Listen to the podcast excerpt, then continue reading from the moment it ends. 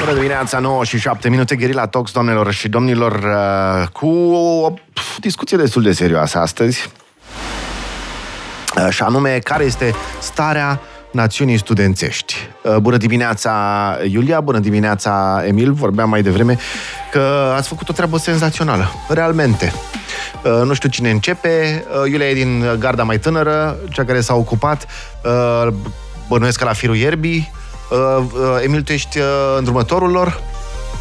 Hai să zicem așa, în decembrie, la începutul lui decembrie anul trecut, doi tineri minunați pe care eu cunoșteam de la debate, Iulia și Alex, au venit la mine să-mi spună Emil, uite ce credem noi că se întâmplă, lucrurile nu stau bine, am dorit să atragem atenția mai ales asupra problemelor de sănătate mentală dintre studenți. Mm. La care am zis, ok, hai să facem, dar vedeți că va trebui să munciți enorm, pentru că în momentul ăsta toți studenții sunt în online, nimeni nu e la școală, deci va trebui să atrageți un număr cât mai mare de organizații studențești care să trimită acest sondaj către studenții mm. membri ai lor. Și ce au făcut uh, Alex și cu uh, Iulia, realmente au uh, creat în termen de o lună o coaliție formată din 34 de organizații studențești, care au uh, trimis către studenții din toată țara acest sondaj și așa s-a născut Starea Națiunii Studențești.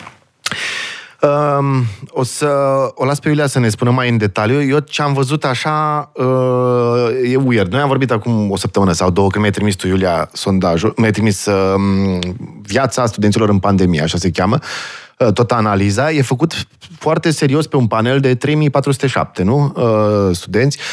Reprezentativ, deci, hă, hă, cârcă pentru populația de studenți, care cât este în România? Câți studenți sunt cu totul în România? Undeva pe la niște zeci de mii trebuie să fie, nu? Uh, cred că sunt sute de mii în momentul de față în România. Acum există niște studii făcute. Pe noi ne-a interesat foarte tare odată uh, împărțirea pe centre, ca să mm. avem fix numărul de studenți conform centrului okay. respectiv. Și aici a fost foarte interesant, am reușit. Uh, un alt aspect care ne-a interesat, pe care nu sunt dat, este împărțirea între băieți și fete. Dacă o să ne uităm la acest sondaj, au fost 28% băieți și restul fete. Asta este proporția în uh, credem că este un pic mai echilibrată, este în mm. favoarea fetelor, dar mai echilibrată, însă și asta ne spune foarte multe lucruri despre nivelul de participativitate al studenților. Da? La un sondaj voluntar, fetele au fost mult mai participative, mm. în timp ce băieții uh, mai puțin. Și mai ales pe tema asta, pentru că dacă le spui sau le sugerează întrebările băieților Uh, că e despre anxietate, despre sănătate mentală. A, eu nu am așa ceva, nu? Da, e adevărat. Uh, chiar este o problemă sănătatea mentală mm. despre care nu prea se vorbește. Și asta am observat și noi, eu și colegul meu Alex, care a inițiat proiectul acesta, că toți prietenii noștri, studenți sau chiar masteranți și doctoranzi în universități, se aflau într-o stare mentală foarte proastă. Și mi-am dat seama că nu există inițiative care să aducă în discuție problema mm. aceasta și asta am vrut să facem noi prin acest proiect. Ne zici tu un pic highlight-urile, Iulia? Adică uh, indicatorii cei mai concludenți și în același timp uh, desperiat, ca să zic așa, din uh, rezultatele astea?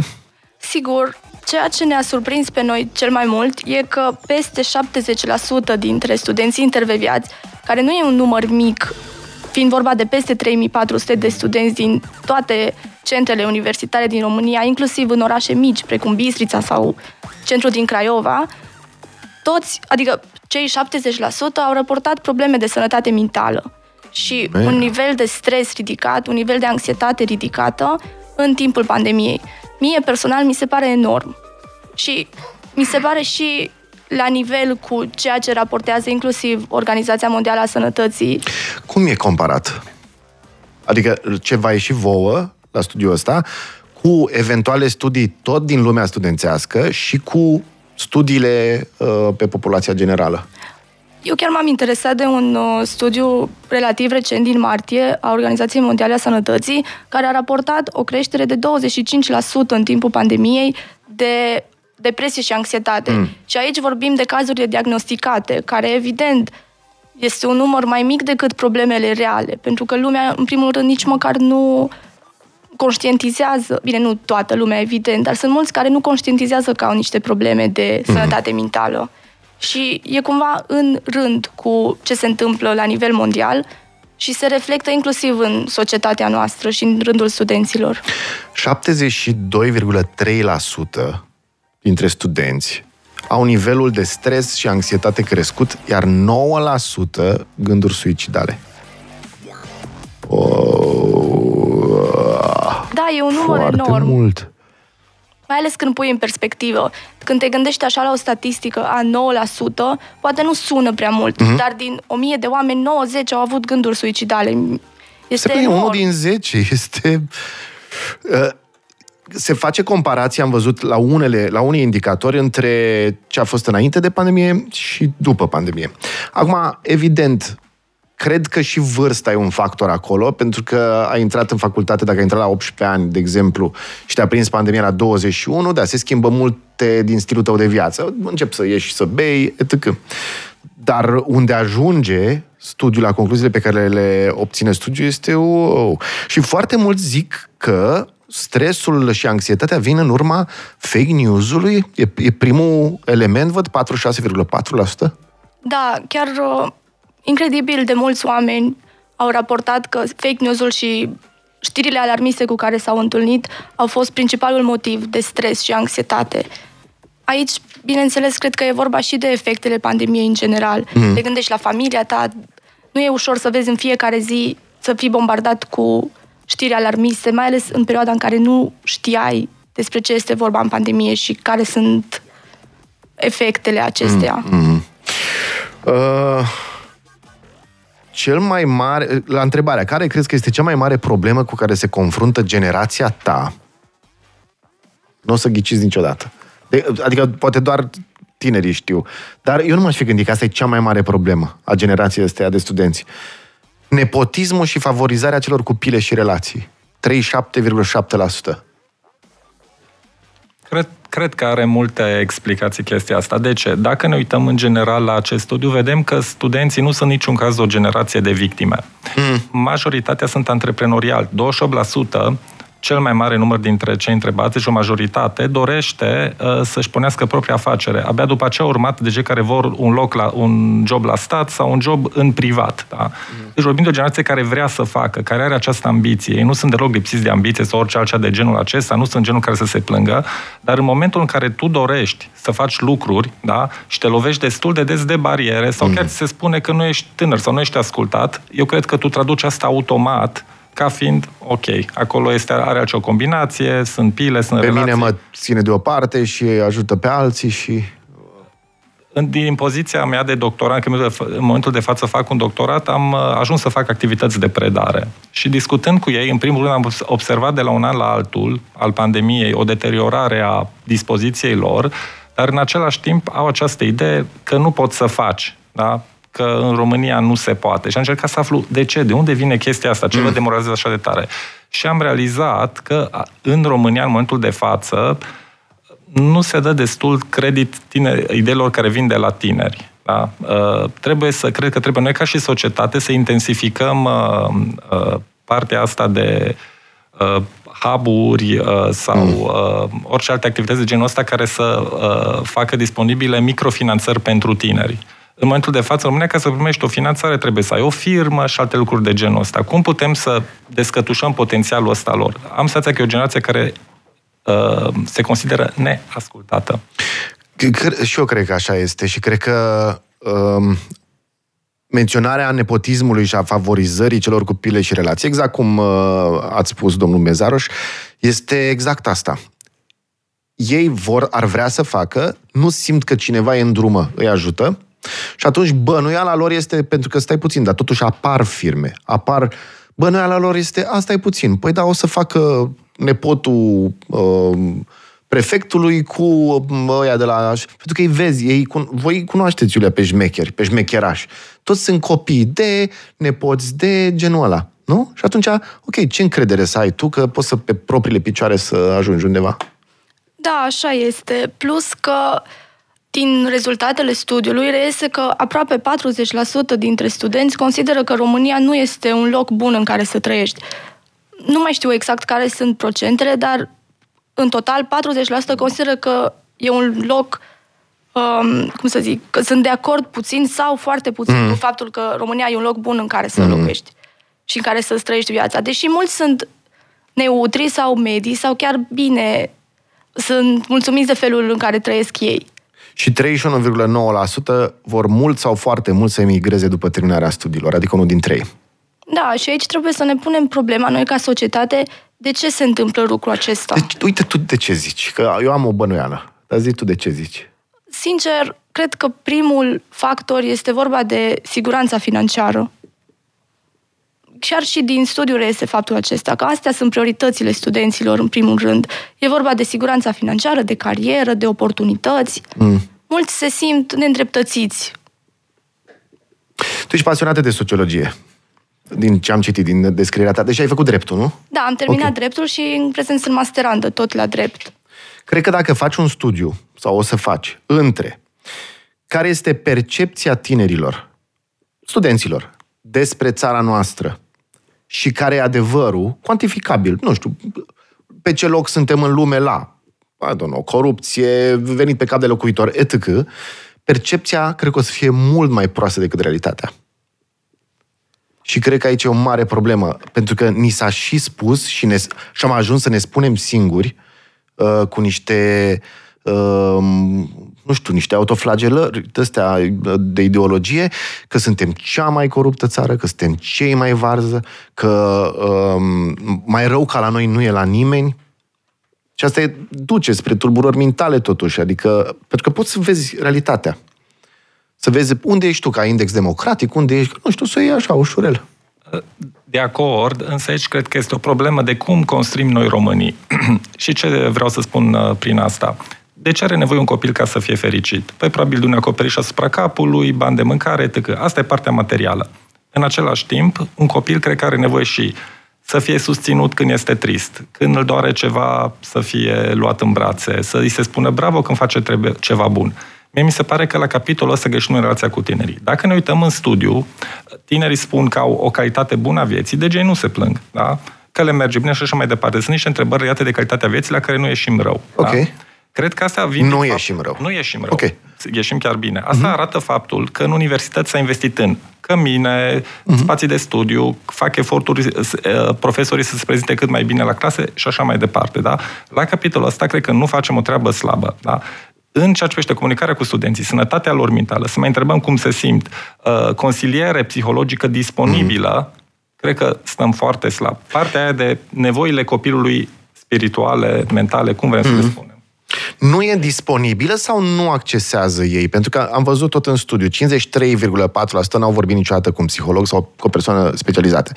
În același timp, uh, nu sunt în universități, adică nu? Domnul David la Babeș Bolyai n-a făcut, că e psiholog, uh, n-a făcut o nu știu, chiar și cu studenți de la psihologie, cred de exemplu, dânsul, sau cu masteranți. Cred că dânsul vrea și știu Un că sistem. a pornit o serie de proiecte, dar de aici până la îmbrățișa întregul sistem și mai ales, mm. cum să spun, domnul rector vrea în mod cert, asta trebuie în același timp să fie îmbrățișat de sistem în UBB și în toate celelalte uh, universități sunt foarte multe facultăți. Până nu analizăm cu toții că e o problemă, toate mm. aceste eforturi individuale nu au cum să aibă succes. Da, și cred că mai au nevoie de ceva copii, uh, de poveste. Au nevoie de poveste, au nevoie să viseze. Dacă li se spune de mici copii, no, tu să pleci din țara asta, că este cea mai groaznică țară, nu, oricât ar vrea ei și oricât ar ieși bine la anumiți indicatori, n-au cum să se simtă bine, că știu că este un loc nasol, n-ai ce să faci. Da, așa este. Este un discurs plin de negativism mm. legat de lucrul acesta și tinerii nu, nu apelează la compasiune, inclusiv la autocompasiune. Asta am observat și în timpul facultății, că mulți se plâng, mulți se simt neîndreptățiți și mulți arată niște simptome de stres, de mm. anxietate, mm. de probleme mentale de care nu sunt conștienți. Mm. Și dau vina, e foarte interesant, și pe toată asta dau vina cel mai mult pe fake news.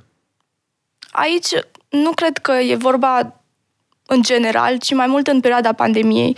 Cred că ăsta a fost mm-hmm. factorul care a făcut să crească și care a, cumva a fost un trigger pentru, pentru tulburările acestea care există. dar, în general, okay. cred că e vorba de o mult mai mare presiune asupra studenților în perioada aceasta. Vorbim imediat exact de la presiunea asta. Reluăm emisia 9 și 22 de minute. Ca de obicei, discuțiile foarte, foarte interesante sunt în pauză, dar uh, continuăm exact de acolo de unde am uh, rămas cu Ilia, și anume, care e presiunea asta care se pune asupra lor? Păi, în primul rând, e de știut că perioada studenției pentru studenți reprezintă cumva o perioadă de trecere. Mm. E perioada tinerilor în care aceștia cumva atunci devin independenți, atunci își fac prieteni, scapă de părinți, învață să devină adulți. Doar că în perioada pandemiei, perioada aceasta nu prea a existat sau a fost complet încurcată. Plus că și părinții erau speriați, vai capul lor, cum să le dea, adică adulții, să zic așa. Cei da. care ar trebui să-i bine primească în viața adultă, trebuia, ar fi trebuit să le dea, să vă dea siguranță, să explice un pic ce se întâmplă. N-a fost. Poate chiar le-a pus în plus sau v-a pus în plus anxietate. Este vorba și de faptul că studenții au rămas acasă. Cum am spus, ei și-au petrecut practic studenția. Mm. E vorba de 2 ani din 3 pentru majoritatea în sufrageria părinților. Ei nu au avut libertatea aceea oferită de studenție. Și acum aceștia brusc se trezesc în, în mediul muncii, mm. trebuie să-și găsească un job. Ei nu prea au avut perioada aceea să se acomodeze. În și Norvegia, am venit din Norvegia săptămâna trecută și uh, sunt niște tineri îmbrăcați în salopete roșii. Zic, mă, ori fi voluntar la ceva, la Smurd, la ceva, la domnul Arafat acolo, în Norvegia, cine știe. Când mă apropiu de unul dintre ei, puști toți, 18 ani, ceva de genul, și puștoaice, și fete. Și mă uit, scriau tot felul de prostii, erau tot felul de prostii pe ei, uh, orgasm, donor și nu știu ce zic. stai că asta nu e ceva, nu știu, e vreo glumă de-a lor ceva. Se pare că o lună, după ce termină liceul, în care pot face inclusiv ilegalități. Mai mici, evident, dar în luna aia toată lumea știe dacă îi vede în uh, combinezonul roșu, îi lasă să Uh, let the steam out și să se simtă bine, ca să fie o trecere, cumva, să se sature cumva de tinerețe și de copilărie etc. Prezența fizică la școală înseamnă și învățat, dar înseamnă și să începi să te obișnuiești cu oamenii, că o să stai toată viața între oameni, să flirtezi, să mai mergi la un șpriț, să toate astea. Ei nu le-au avut, voi nu le-ați avut. Și cu toate astea ce este îngrijorător, Iulia și Emil, um, din cei 3407 respondenți, respondenți uh, ai studiului vostru, vor să rămână în online, să ofere universitățile posibilitatea de a-ți face curs online, uh, mult și foarte mult, 50,8%. Deci mai mult, hai să zicem jumate, dacă luăm și marja de eroare, jumate vor să rămână online cumva. Și eu cred că aici este o bulversare. E părerea mea strict personală. Da, om cu o experiență de viață, de jumătate de viață, să zic. Doamne ajută. Um, își doresc ceva nesănătos pentru ei. Voi cum vedeți lucrul ăsta? Da, cred că au nevoie de mai multe alegeri. Cred că studenții vor să aleagă ei când să meargă fizic sau nu. Doar că lucrul acesta vine, cred, dintr-o lipsă de motivație și dintr-o lipsă de atenție, într-o lipsă de concentrare, care e datorată, în primul rând, de pandemie și cum mm. a fost cum a fost cauzată de da. pandemie, da. Uf, uf, uf. Uh, eu am făcut până anul trecut un masterat și am făcut primul an uh, fizic și următorul an online. Nu se compa, nu, sorry. Nu, nu înveți același lucru. Nu e același lucru. Cred, cred că marele challenge va fi cu generația care vine acum în anul întâi în octombrie. Generația asta trebuie neapărat ajutată și convinsă să stea cât mai mult live. Asta este un lucru foarte mm. important. Și cred că trebuie, vor trebui, dincolo de orice propagandă pe care precis universitățile vor face. Haide să stai live și așa mai departe. Am văzut asta și la București și la Cluj că se face. Deja lumea încearcă să pregătească lucrul ăsta, că mm. din octombrie venim iarăși live cred că va trebui să găsim și schimbări în, uh, în structura cursurilor, a modului în care se întâmplă lucrurile. De exemplu, am văzut că în Anglia, un lucru care se întâmplă în foarte multe universități, lunea, de la ora Lunea se începe săptămâna de muncă și merge lumea la cursuri, de la ora 4 se oprește totul și au spațiu pentru orice activități de voluntariat vor ei să facă. Da. Deci okay. sunt tot felul de aspecte de genul ăsta pe care cred că universitățile românești vor trebui să le înglobeze, pentru că cred că a devenit o chestiune aproape existențială pentru ele să-i aducă live. Este foarte important, dar nu este suficient doar să le spui, dragi copii, veniți live, că așa e mai bine. Cred că va trebui toată lumea să facă niște schimbări în modul în care organizează ziua de lucru în universități. Pe cine să mai creadă? Pentru că, apropo de fake news, Acum, de exemplu, le, le zicem, când zic le zicem și noi aici la radio, le spunem, copii, pregătiți-vă, ce n-avea voi să nu sunteți fricoși să stați în online. Trebuie să dați piept cu viața, să cunoașteți oameni, să toate astea. Și în septembrie vine cineva și spune, da, a apărut o nouă variantă la virus. Eu, eu aș pune, acum dacă ar fi să pun un pariu dacă va apărea o nouă variantă sau nu, eu aș zice că apare în toamnă. Și ce să mai facă? Și atunci stau, mi se pare că stau într-un stres, că stați într-un stres, Iulia, uh, unde devine aproape justificat că nu mai poți să mai duci încă niște stres, și anume pentru foarte mulți interacțiunile reale între oameni.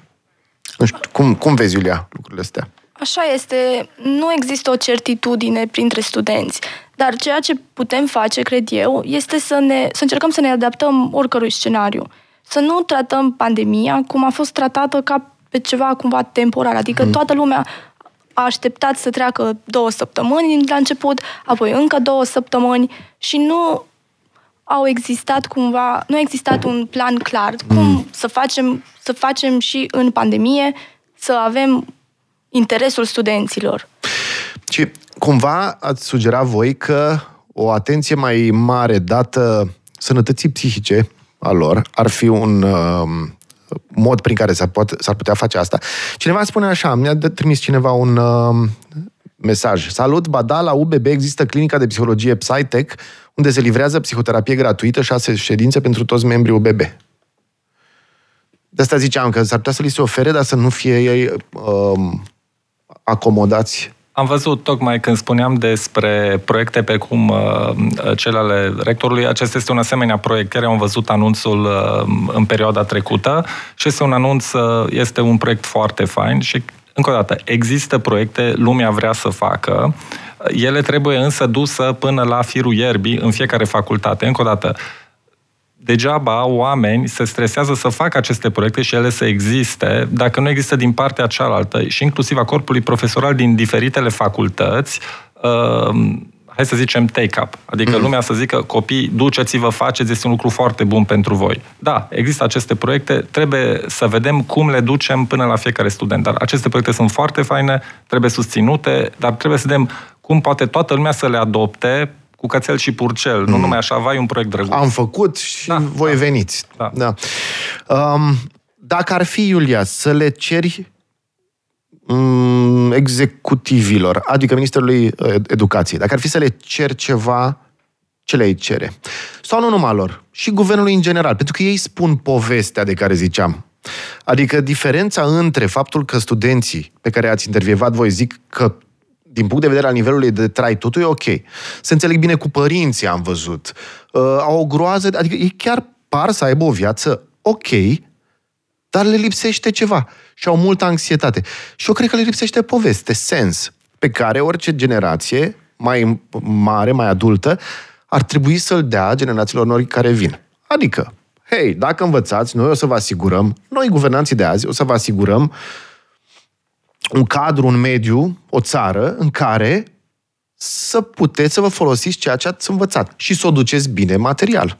În care, dacă aveți un drive să faceți ceva, nu o să vă chinuim cu biciu și anaful și așa mai departe. Uh, o să vă lăsăm să faci... Uite, primii cinci ani nu vă controlăm sau lucruri de genul ăsta. Um, nu se întâmplă acum. Tu ce le cere? Păi, scopul proiectului nostru a fost ca, înainte de a crea orice politici, să existe o imagine clară a situației. Uh-huh. Pentru că am impresia că politicienii totuși sunt bine intenționați. Adică ei, evident, vor bunăstare și vor bine. Doar că, adică sper. Cred că ți-am auzit gândul care a continuat. doar că, adică, bineînțeles, sunt bine intenționați, doar că probabil nu știu ce se întâmplă și nu știu cât de rea este situația aceasta. Și ceea ce îmi doresc eu este cumva demistificarea acestei probleme de sănătate mentală și eliminarea rușinii care mm-hmm. există mm-hmm. și stigmei care există în jurul acestor Deci rușinea că aproape toți au 70 și ceva la sută, unde mai fie rușinea, știi? Adică te-ai gândit, băi, hei, toți aproape avem, adică da, dar rușinea este undeva în a cere ajutor, pentru că este okay. văzut ca o, ca o slăbiciune. Dar a cere ajutorul, sau chiar doar, despre, doar da, că vorbești despre asta, mm. Nu este un act de slăbiciune, e mai mult un act de curaj. Ați trimis undeva, Emil, studiul la uh, autorități mai sus? Absolut că am făcut acest lucru pentru că urmează un follow-up al acestui proiect și anume vrem să facem în mai, în această lună de fapt, două debate-uri online tu ești inițiatorul debate-urilor, fac o paranteză, în, uh, uh, în România, cred, nu? Uh, Sau la Sunt Cluj? unul dintre oamenii care uh-huh. au mhm. început lucrurile astea în România din 1998. I'm an old timer, ca uh-huh. să zic așa.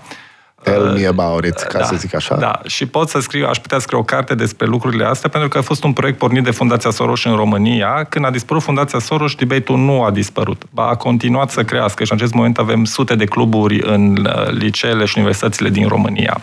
Și în momentul în care uh, a apărut uh, acest proiect, am zis, da, sigur ne implicăm. De ce? Odată trebuie să facem cunoscută situația. Uite, astea sunt datele. Uh-huh. Da?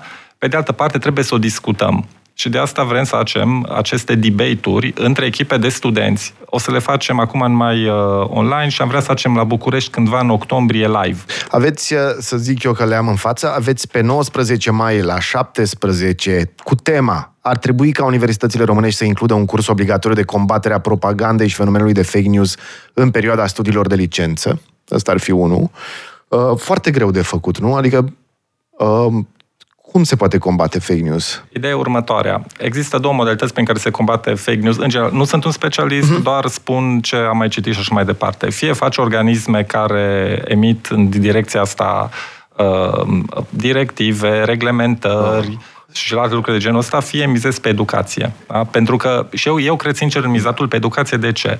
Volumul de news este așa de mare încât nu are cine să-l controleze. Individul, și depinde de individ, să înțeleagă lucrurile astea. Din ce am văzut eu în state, se mizează foarte mult pe lucrul acesta. Studii, în principiu există centre care se ocupă de chestia asta și care emit curiculă pe fake news. Știi că tocmai acum câteva zile au înființat uh, în Ministerul de Interne o comisie pentru combaterea fake news-ului, care e condusă de una Milenkovic sau ceva de genul, care făcea mega fake news acum câțiva ani? Asta este prima e, variantă. Facem asta cineva cu, să combată. Da, aia cu combaterea Cursul este gra... clar că va fi folosită politic totdeauna de guvernanți. Absolut. Și atunci, nu știu, cred că a doua variantă e mult mai viabilă. Da, deci a doua variantă și în general din ce am văzut, eu am văzut în state că uh, în universități mizează foarte mult pe chestia asta, cursuri de media literacy, spun ei, dar la ei media literacy înseamnă de fapt anti-fake news. Deci m-am uitat în curiculă ei, de fapt, ce spun, învață să citești știrile, învață în cine poți să ai încredere, dar în tot, timp, tot timpul evaluează aceste lucruri. E, deja există în unele universități din România, eu știu că există asemenea cursuri, dar discuția este cum facem să-l ducem la nivel obligatoriu. Asta ar fi o dezbatere. Okay. Uh, și cea de-a doua este referitor la combaterea consumului de alcool, țigări, țigări și, și alimente de tip fast food. Și asta mi se pare foarte importantă. Da, da, aici știi cum a fost? Nu se Eu poate face. Chiar am povestit cu colegii și mai ales cu Iulia, pentru că ei sunt acolo la firul ierbii, ei mm. trăiesc chestiile astea și uh, în prima fază uh, tendința mea, ce puțin a fost să zic că oh, au intrat copii la facultate, un pic de alcool în plus, un pic de țigări în plus, care e problema? Dar uh, după aceea, cu am studiat mai mult, datele ne-am seama că de fapt e diferit. În primul rând, excesele astea se întâmplă când vii la facultate. Ai scăpat mm. de părinți, ai timp liber, go for it. Da? Realitatea este însă că acești copii nu asta fac. Ei stau în sufrageria părinților 70-80% dintre ei. Ca atare, consumul ăsta apare pe cu totul alte coordonate și mult mai ciudat. Uh, adică el azi 20% preiau tot? Sau... Nu, nu. Eu cred sincer că tot? ei pur și simplu, pe fondul acestor probleme de sănătate mentală, au început să facă excese. În al doilea rând, aceste date nu sunt un outlier. Dacă pe alte date de sănătate mentală mergea bine treaba și mergea prost doar pe abuz de substanțe, mm-hmm. ziceam, bă, e un outlier, asta este. În momentul în care toate aceste date merg prost, eu cred că avem un peisaj general. Deci ai 70 ceva la sută cu anxietate, 70 ceva la sută, nu aceeași, dar locuiesc cu părinții și consumul de alcool a crescut imens. Păi înseamnă că omul este nefericit și fuge până jos, fumează trei țigări, bea o, nu știu, o vodcă și se întoarce sus. Și zice mai că să iară miroșat țigări și el zice că nu, că am stat numai cu niște băieți și așa mai departe. Adică e trist, nu e party. Că dacă ar fi party, vorba ta. Dacă e party, hey, go for it. Dar e Studenții consum de la de, da. ce, de, că vrei să uiți. Studenții cu care discut eu asta povestesc, prietenul lui Iulie asta povestesc, mm deci, din păcate, asta este realitatea și ce trebuie să înțelegem încă o dată aici este următorul lucru. Există un 60% care nu fumează, din acest studiu spune același mm-hmm. lucru, 4% nu beau alcool. Aceștia sunt oamenii pentru care politicile actuale funcționează. Mm-hmm. Da? Inclusiv uh, povestea că ea a, fum- a fumat la țigări mentolate, le-au scos, a renunțat. Deci e clar că pentru mulți aceste politici mm-hmm. funcționează. După care un 20-30% care au aceste probleme, apelează la ele și trebuie, cred că, politici noi care să uh, aibă de-a face cu această situație. De exemplu, să luăm aceste eforturi, cum este Psytex, foarte eforturi, că știu că și în București lumea face eforturi pe zona asta și să le aducem la fiecare student. Cum putem face să aducem această asistență psihologică la fiecare student? Mm. Sau alte paliative, nu știu, patch-uri, orice ajută pe acești tineri, zghere electronice, dar, cum să spun, nu o singură soluție. Trebuie un ansamblu de soluții care să aibă sănătatea mentală în centru și experții să vină și să spună, mă, asta, hai să mm. facem asta. Da?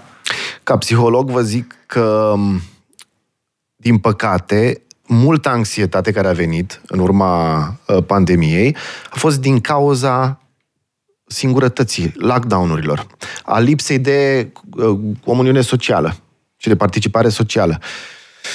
Sunt niște circuite în creier uh, prosociale care scad anxietatea. Așa sunt, sunt ca niște vase de astea comunicante. Deci sunt în funcție inversă. Ai, ești în uh, comunitate, râzi, scade anxietatea, scad uh, circuitele de protecție. Asta se întâmplă, neurologic. Se știe că tot consumul ăsta de droguri, de băutură, de toate astea, crește cu cât scade, și sunt iarăși în, uh, în funcție, cu cât scade participarea socială.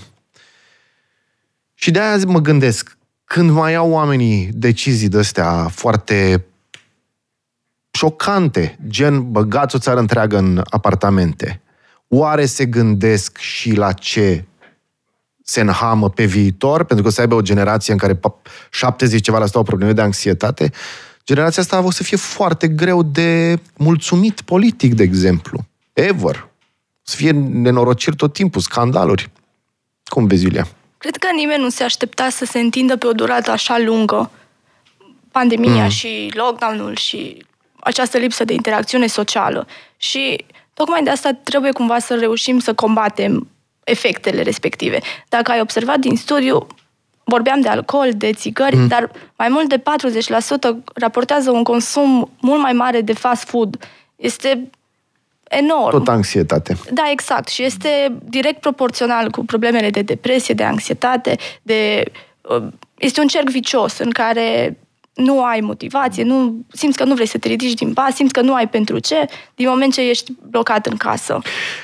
Iap, nu știu, Emil, dacă uh, mi-ai dat răspunsul și l-am uh, lăsat eu să treacă printre degete, și anume, dacă ați vorbit cu cineva responsabil din statul ăsta, să le spuneți, bă, vrem și noi să vă dăm un studiu. Uite cam cum arată viața studenților din România. Ăștia sunt intelectualii pe care vreți să vă bazați pe viitor și care vreți să spună o poveste frumoasă despre România când voi le spuneți numai uh, coșmaruri și rahaturi. Colega Iulia a făcut trimiteri trei zile. Mm. Încă o dată, recunosc, eu fiind un om cu vechime în ONG-uri, nu sunt străin acestor eforturi de a face proiecte și așa mai departe. Încă o dată, după acest proiect, eu am mai mare încredere ca niciodată în generația asta, deoarece am văzut ce eforturi au făcut. Mm-hmm ca odată să funcționeze studiu, ca să ajungi la 3400 de oameni, trebuie să unești foarte multe organizații studențe și aș dori să le mulțumesc tuturor celor care ne-au ajutat, organizații din toată țara. Nu vorbim doar de București, Cluj sau alte lucruri de genul ăsta. Dacă ne vă uitați în studiu, veți vedea că avem peste 20 de orașe. Da?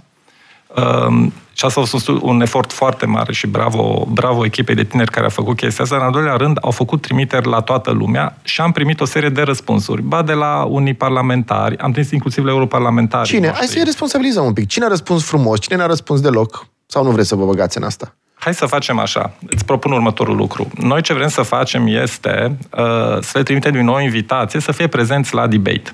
Da? Deci noi o să avem două debate-uri și în debate-ul acelea vom avea două echipe a câte doi studenți care vor dezbate pro și contra, dar tot la două discursuri vom lua intervenții de pe Zoom, deci uh-huh. intervenții de la public. Da? Okay. Acolo vrem noi să vedem cine va fi prezent și pe cine îl interesează și așa mai departe. Vor fi două dezbateri. Oricine vrea să se înscrie poate să intre pe starea studenților.ro și să se înscrie. Mm. Eu cred că ăla va fi testul pe cine îl interesează. Că sunt două dezbateri, va fi o care să meargă. Acum au fost și sărbătorile. Nu, cum să spun, eu cred că suntem cu toții partea rezolvării, da? atâta vreme cât suntem dispuși să privim problema în față. Da? Și în momentul de față, a privi problema în față înseamnă să vii la niște discuții. Zi măcar asta. un parlamentar sau un uh, guvernant care a răspuns bine. Hai să-i lăudăm pe ăștia buni, să fim proactivi. Sincer, eu m-am ocupat de partea aceasta okay. și am trimis peste 300 de mail-uri către parlamentari și parlamentari. Uh, am primit răspunsuri, majoritatea mi-au mulțumit pentru, nu majoritatea, cei care, din cei care mm. mi-au răspuns mi-au mulțumit Cam pentru câți? foarte puțini, vreo 5-6. Din 300? Uh, da, dar sunt convinsă că au văzut și că eu vreau să cred. Ia, da, ai...